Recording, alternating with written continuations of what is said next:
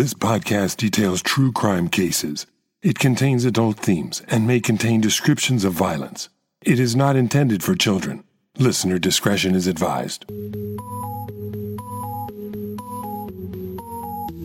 On this episode, we're going to take it back, way back in time. Once Upon a Crime hasn't gone this far back since the Jesse Pomeroy episode. This time, we'll talk about a horrible crime that happened on Christmas Eve Day in 1881. This is chapter one of our new series, Holiday Homicides The Ashland Tragedy. I hope you'll grab a cup of eggnog or some hot apple cider and join me for this holiday true crime tale. This episode is brought to you by Audible. Once Upon a Crime listeners can get a free audiobook and a 30-day free trial just by going to audibletrial.com slash once upon a crime.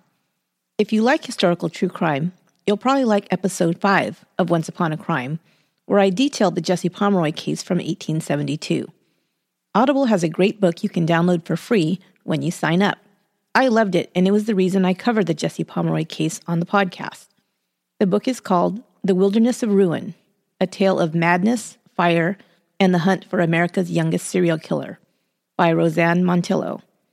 You can download that book or one of the 180,000 other audiobooks they have to choose from for free and get a 30-day free trial by going to audibletrial.com slash once upon a crime.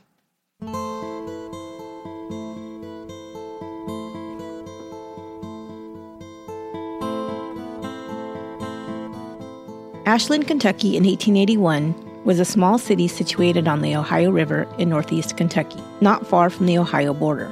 In the 1880s, it was growing into an industrial town, with its principal industry being coal and iron ore. Some notable people who hail from the Ashland area include Billy Ray Cyrus, Naomi and Winona Judd, Lynndie England, a former Army Reserve soldier made famous by the Abu Ghraib scandal, and the cult leader Charles Manson. In Ashland in 1881, the Gibbons family was well known in the community.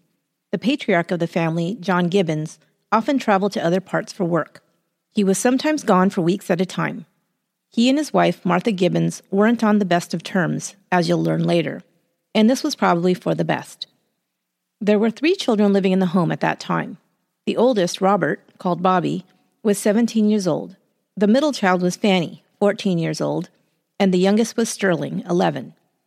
Robert had lost a leg a few years earlier when he'd had an accident falling in front of and under an empty rail car that was being pulled alongside the tracks at the Norton Iron Works. Fanny was a popular girl. She was said to be outgoing and cheerful and had many friends. She was also reportedly an attractive girl who looked older than her 14 years. On December 23, 1881, at about 6 p.m., Martha Gibbons had stopped by the home of her neighbor, who lived across the street, Mrs. Thomas. Mrs. Gibbons was taking her youngest child, Sterling, to visit a relative in Ironton, Ohio, just across the river. She wondered if Mrs. Thomas's daughter, Emma, might spend the night with Fanny and Bobby. As Bobby was an invalid and Mr. Gibbons was away, she thought it would be helpful to have Mrs. Thomas's daughter, who was 15, over to help Emma with things, and also to keep her and Bobby company. Emma and Fanny were friends and enjoyed spending time together. Mrs. Thomas agreed, and Emma soon grabbed her coat and headed over to the Gibbons home. One detail I'll mention quickly Emma's last name was actually Carrico. She was a child from a previous relationship Mrs. Thomas had before she met and married her current husband. To make it easier to follow, I'll refer to her as Emma Thomas, as she is sometimes called in newspaper accounts. The neighbors reported hearing the children talking and laughing throughout the evening. No other noise was reported, although in the very late or very early hours of Christmas Eve day, a terrible atrocity took place in the Gibbons home. Across the street, Mrs. Thomas woke up around 4 a.m. and began her morning chores. She glanced out the window to the Gibbons home and saw nothing unusual. A little after 6 a.m., she looked over again and thought she saw an unnatural light flickering in the window of the house. After a minute or two, she realized it was a fire she was seeing. The Gibbons home was on fire. She ran across the street yelling, Help! Fire! The neighbors were alerted and the fire department called. A large section of the house was engulfed in flames, but the firefighters were informed that there were children in the house. They fought their way through the flames, where they found three bodies and dragged them outside. They were very clearly deceased. Their bodies were badly burned, but a physician was called to make a determination of death. and the townspeople were shocked to find out that this was no ordinary house fire that had caused the children's deaths. No, all three had their skulls smashed, which was determined to be the cause of death. It was also discovered that the two young girls had been brutally raped. The fire, it was believed, had been set to cover up the crime.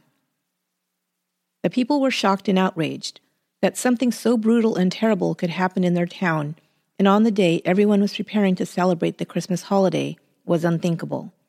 There was rumor and speculation about who could have done such a thing. The people didn't feel safe until the murderer or murderers were caught. Back at the crime scene, the investigators were trying to piece together what happened. Bloody sheets and pillows were found as well as an axe and a crowbar, both covered in blood. These were taken into evidence, as were the children's bedclothing. They had nothing else to go on, no witnesses, no one had heard or seen a thing. That afternoon, the mayor, John Means, called a meeting to raise money for a reward and to hire detectives to find the culprit. In those days, private detectives were often called in to assist in solving crimes that the citizens didn't think the police were equipped to handle. The reward money grew to over $1,000, or $22,000 in today's dollars. Some accounts report that the amount was closer to $3,000. Whatever the case, with this amount of money for the taking, private detectives from the neighboring areas came in droves. One of these detectives, J.B. Morris from Ohio, quickly surmised that the father, John Gibbons, was guilty of the crime. News reports began to name Mr. Gibbons as a suspect. At this time, he still had not been located or informed of the crime. While it was strange that Gibbons was considered a suspect before he was even located or an alibi established for him, it was perhaps not so strange given what Mrs. Gibbons had been saying to the media. In the December 29th edition of the Chicago Tribune, Detective Norris is quoted as saying, J.W. Gibbons is suspected of murdering his two children and a friend. He has not been heard from and is suspected to have committed suicide.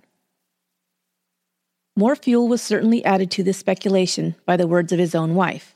Mrs. Gibbons is quoted as saying that her husband was subject to spells of temporary insanity, or at least frequently acted like a lunatic. She went on to say that he frequently threatened to burn the house and kill his family by cutting their heads with a hatchet. She said he told her that he wished, quote, she and he were both in hell and that he was heaping coals on her.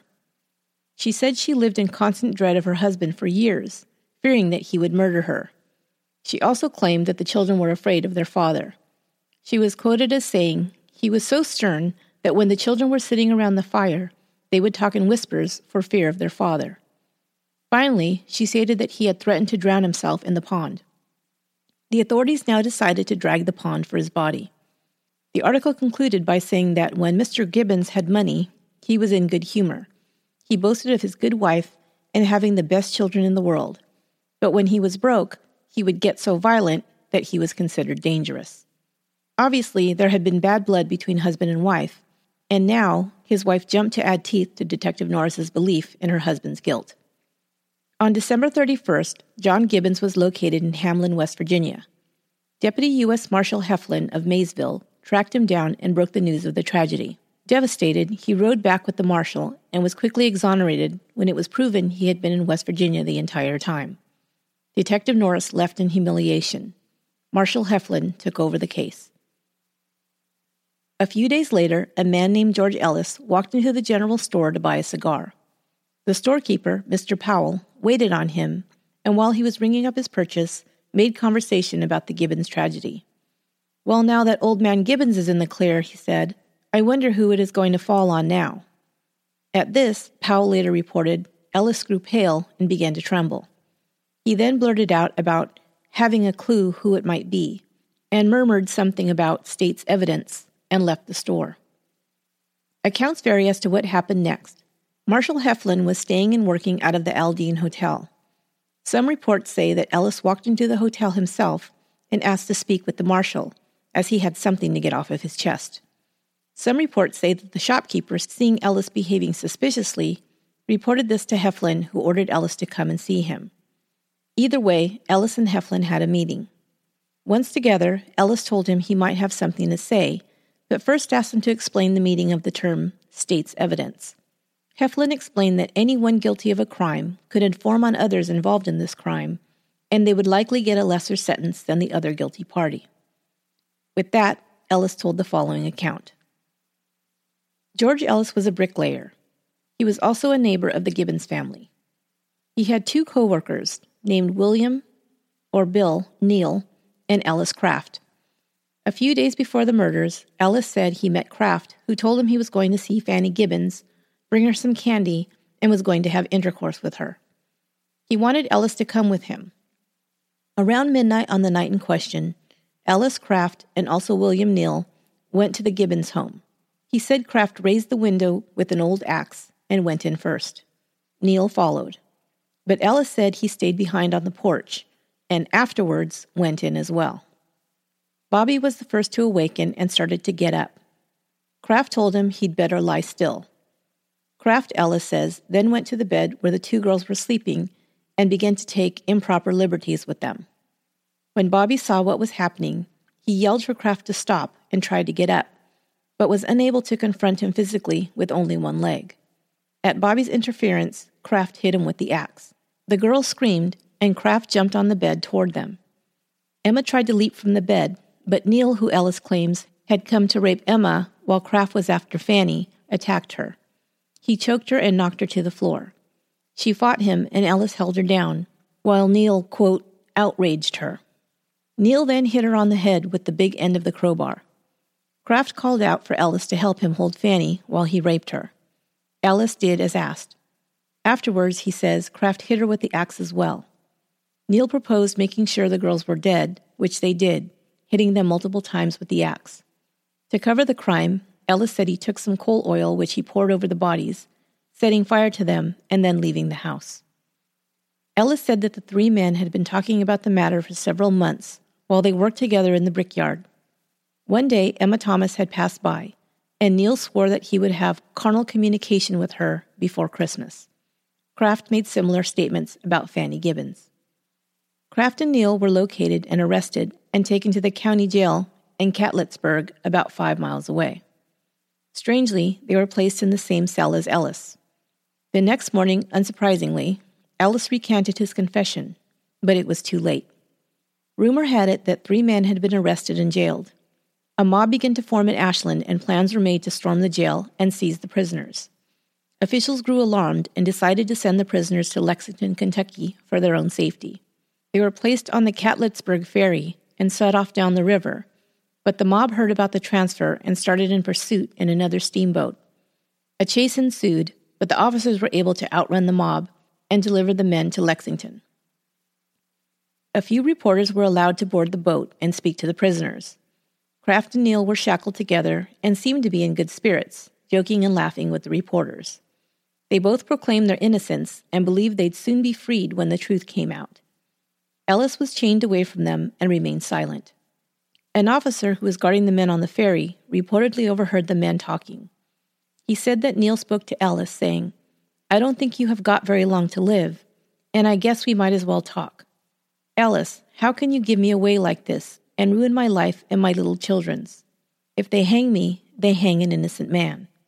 Ellis allegedly replied, Boys, you know we were there.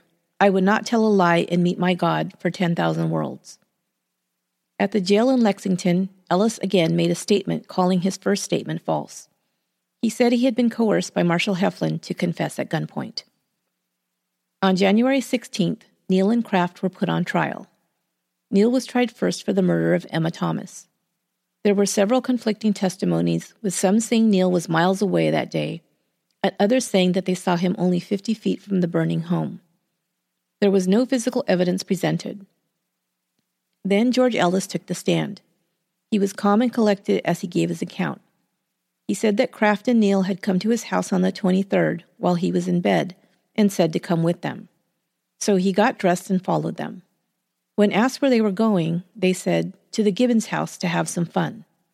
When Ellis said he wouldn't go, they pulled a gun on him.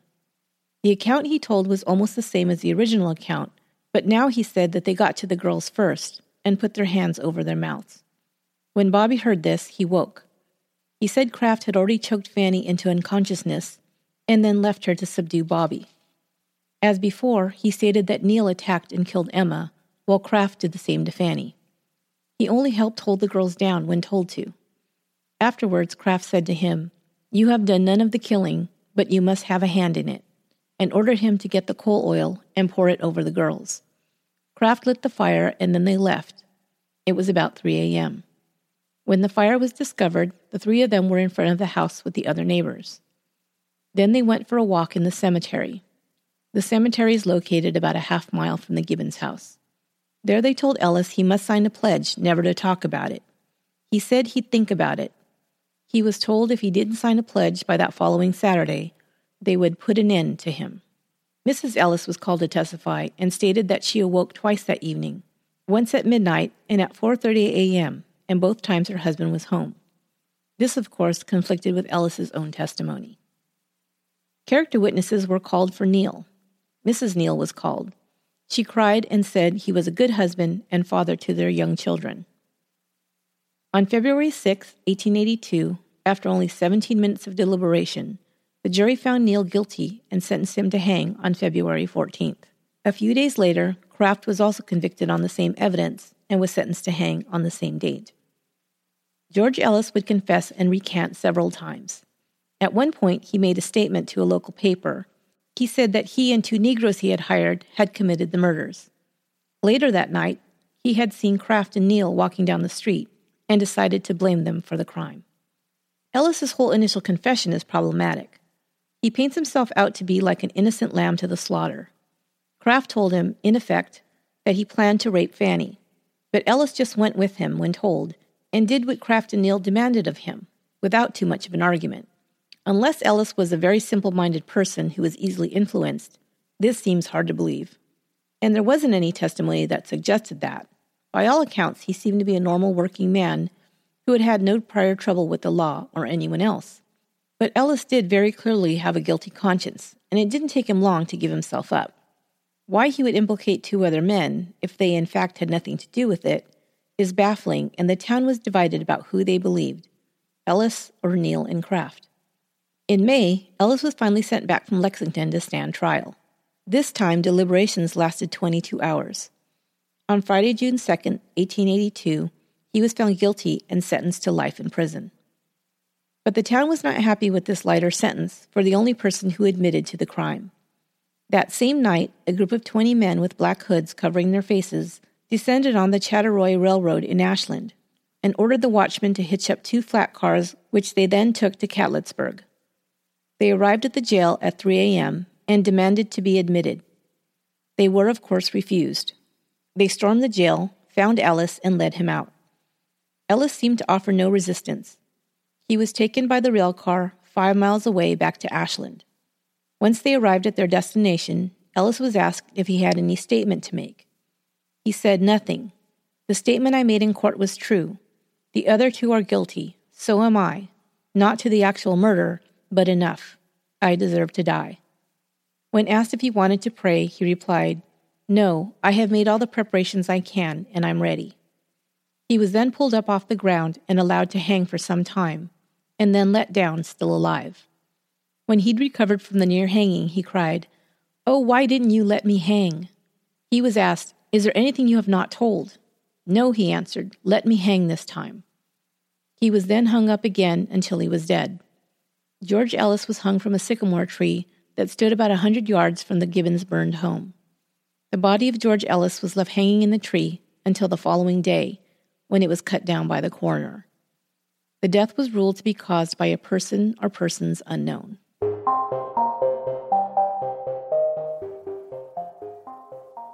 Craft and Neal still maintained their innocence and on appeal won a new trial. Many people believed them to be innocent. There was no physical evidence that they were involved, and besides the testimony of Ellis, whom many considered to be deranged, what proof was there?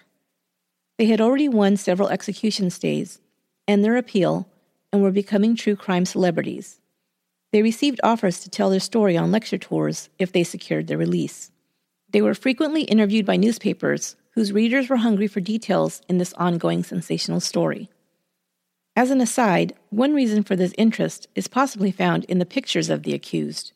Of course, there are no photographs, but there are pretty detailed drawings of the two men. You can find one of them in the show notes or by going to the Instagram account at Once Upon a Crime Pod. William Neal is young and is a pretty good looking dude. One description of Neal says that he looks younger than his 36 years, with light brown hair and a dark mustache. If he looked younger than 36, that's probably because the information I found lists him as 24 years old. He kind of looks like a young Clint Eastwood. Craft was the oldest at 30 years old. Craft is the only one of the three said to have a criminal record. It is reported that they were for minor offenses, but he was considered an unsavory character before the murders. It seems half of the populace believed them to be guilty and were just waiting for the day of their hanging, while the other half believed them to be innocent and that Ellis was the real perpetrator and just spread the blame to include the other men. Their guilt or innocence would be debated in the newspapers as well as by the residents of Ashland. In any case, with all the stays and appeals, the case dragged on until the trial was finally set for the fall of 1882. They were sent to Catlettsburg under the guard of five companies of state militia. The governor wasn't taking any chances this time. He even threatened that, if need be, he would kill every person in Boyd County to uphold the law. Mob violence was not going to be tolerated on his watch. The citizens were outraged and said he was treating them more like criminals than the alleged murderers. They burned the governor in effigy in protest. The trial began, but the defense quickly filed for a change of venue. The court granted it, and the trial was moved to nearby Carter County, with the trial now scheduled to begin in February 1883. The prisoners were to be sent back to Lexington to await trial. The people of Ashland became increasingly frustrated and wanted justice to be served. The major who was in charge of the militia that was guarding the prisoners during the transfer got wind that a mob was forming and that their intent was to make use once again of the sycamore tree they had hung Ellis from. The major decided it was too risky to transport them by rail as it traveled directly through Ashland. Instead, he commandeered a steamer boat, the Granite State, to take them up the river to Maysville.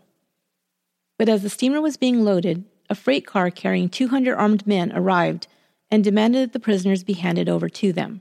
The major refused, and the boat shoved off. What happened next was the stuff of Sunday morning television westerns, except this wasn't the West. The mob reboarded the train which ran alongside the river. They fired upon the steamer all the way up the river until it reached Ashland. The militia didn't return fire. When they both reached Ashland, about 20 men from the mob took over a ferry boat and used it to try and intercept the steamer. As it gained on the Granite State, a few men from the mob fired on it. Troops were lined up along the decks of the steamer and opened fire on the vigilantes. The men on the ferry seemed to finally realize how outgunned they were and dove for cover as round after round was fired at them. But as the steamer was close to the dock and the railroad station, where not only was there the remaining men from the mob, but dozens of people who had come to witness the confrontation, the bullets found unintended targets. Killed in the melee was Colonel Reppert, who had earlier tried to stop the mob from boarding the ferry. George Keener, a young father, 14 year old Willie Seri, and 25 year old Alexander Harris. Among the injured was James McDonald, who was the brother in law of the murdered Gibbons children. He had been shot three times, but would survive. A woman, Mrs. Butler, was shot in the thigh as she sat at the train depot. The steamer then continued on down to its final destination of Maysville. An inquest was conducted later into the incident, but the actions of the militia was ruled justifiable.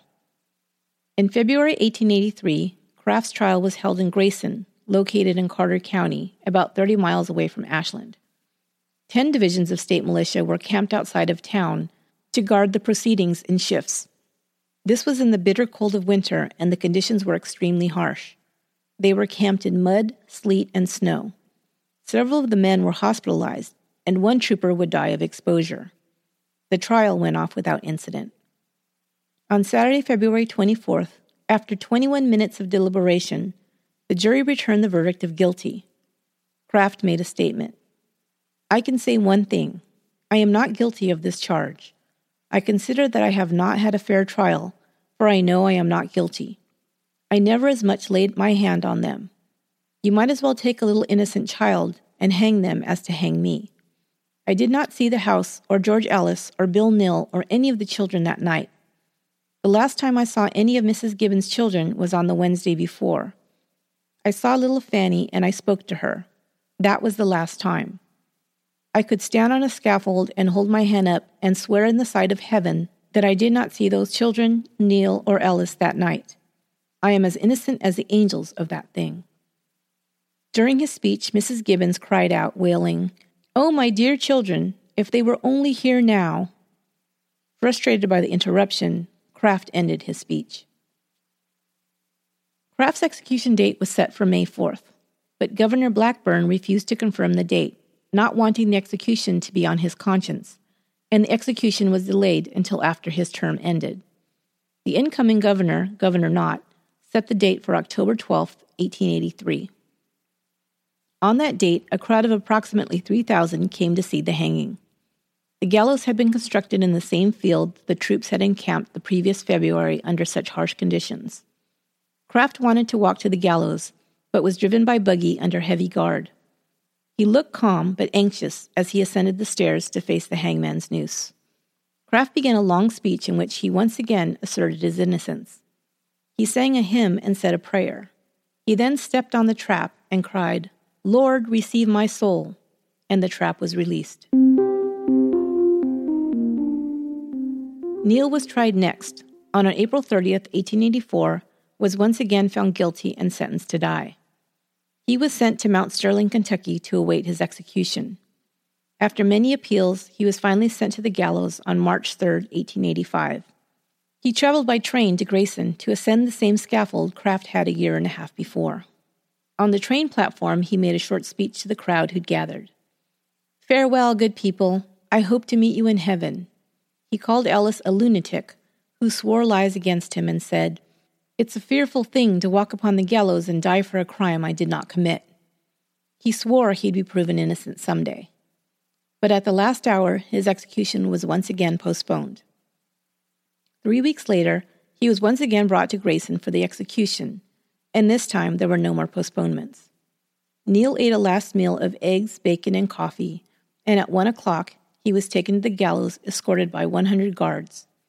A crowd of over 3,000 was on hand to witness the hanging. This time, Neal made his final statement from the platform. My friends, I say to one and all, you all know this is not the place to tell a lie.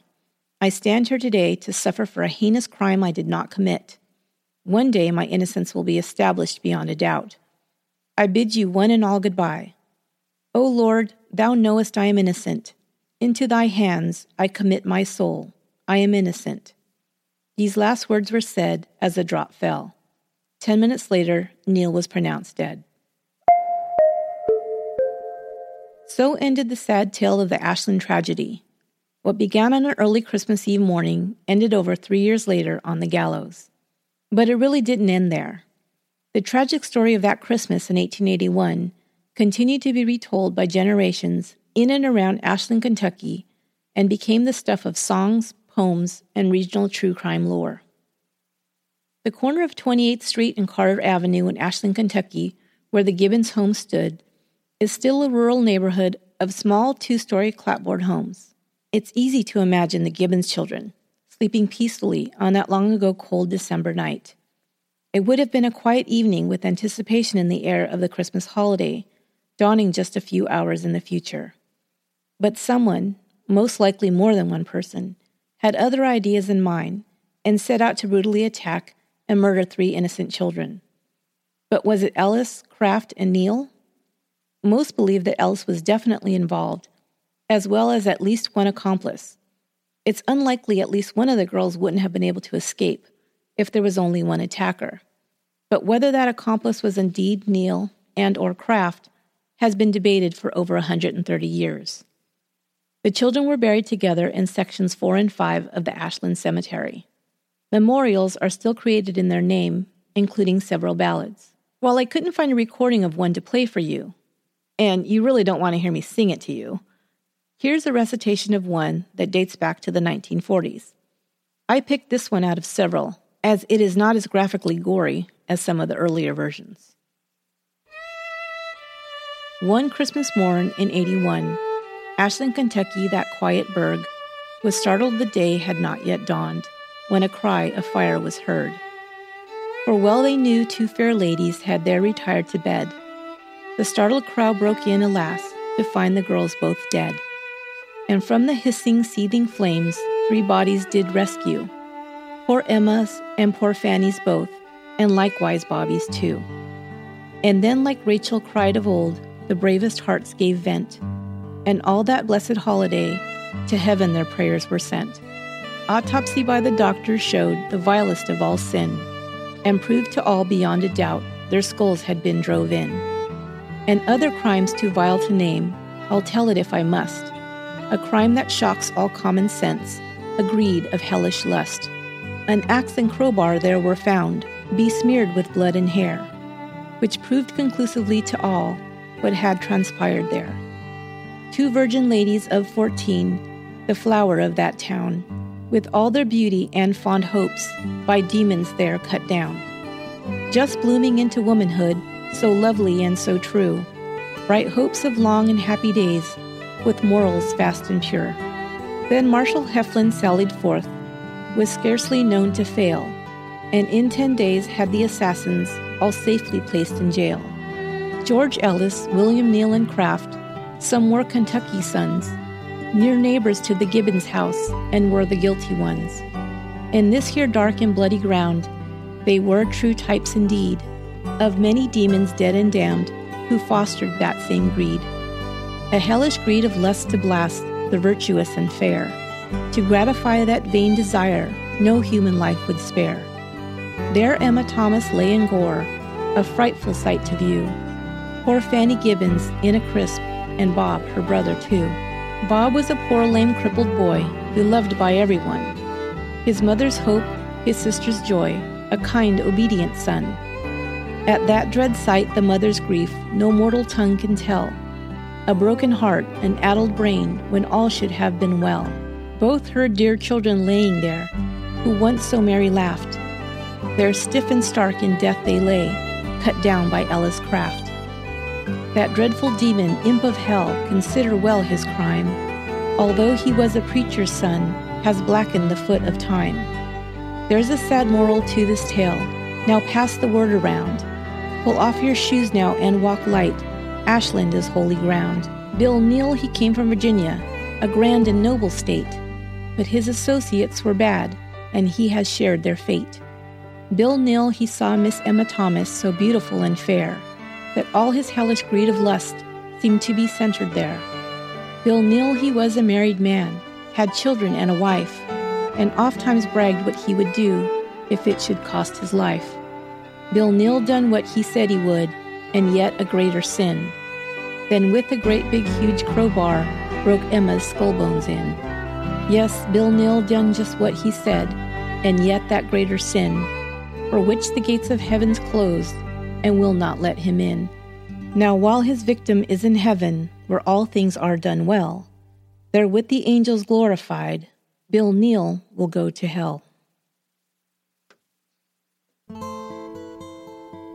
That will do it for this episode of Once Upon a Crime. Once Upon a Crime is written, produced, and edited by me, Esther Ludlow. Our production assistant is Nancy Chen, and our research assistants are Sarah Villarreal and Sabrina Atkinson. You can find links on the show page at truecrimepodcast.com. And you can connect with me on Twitter at Upon a Crime and on Facebook and Instagram at Once Upon a Crime Pod. And we have a new fan page on Facebook, so check it out. Until next time, be good to one another and happy holidays.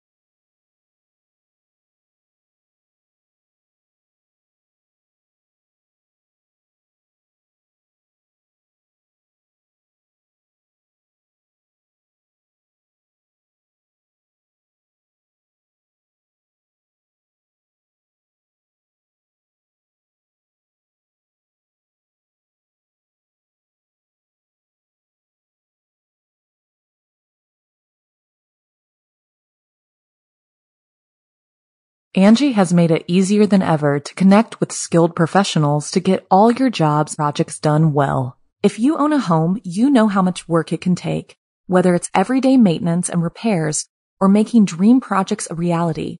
It can be hard just to know where to start, but now all you need to do is Angi that and find a skilled local pro who will deliver the quality and expertise you need. Angi has over 20 years of home service experience and they've combined it with new tools to simplify the whole process. Bring them your project online or with the Angi app, answer a few questions and Angi can handle the rest from start to finish or help you compare quotes from multiple pros and connect instantly, which means you can take care of just about any home project in just a few taps. Because when it comes to getting the most out of your home, you can do this when you Angi that. Download the free Angi mobile app today or visit Angi.com. That's A-N-G-I dot com.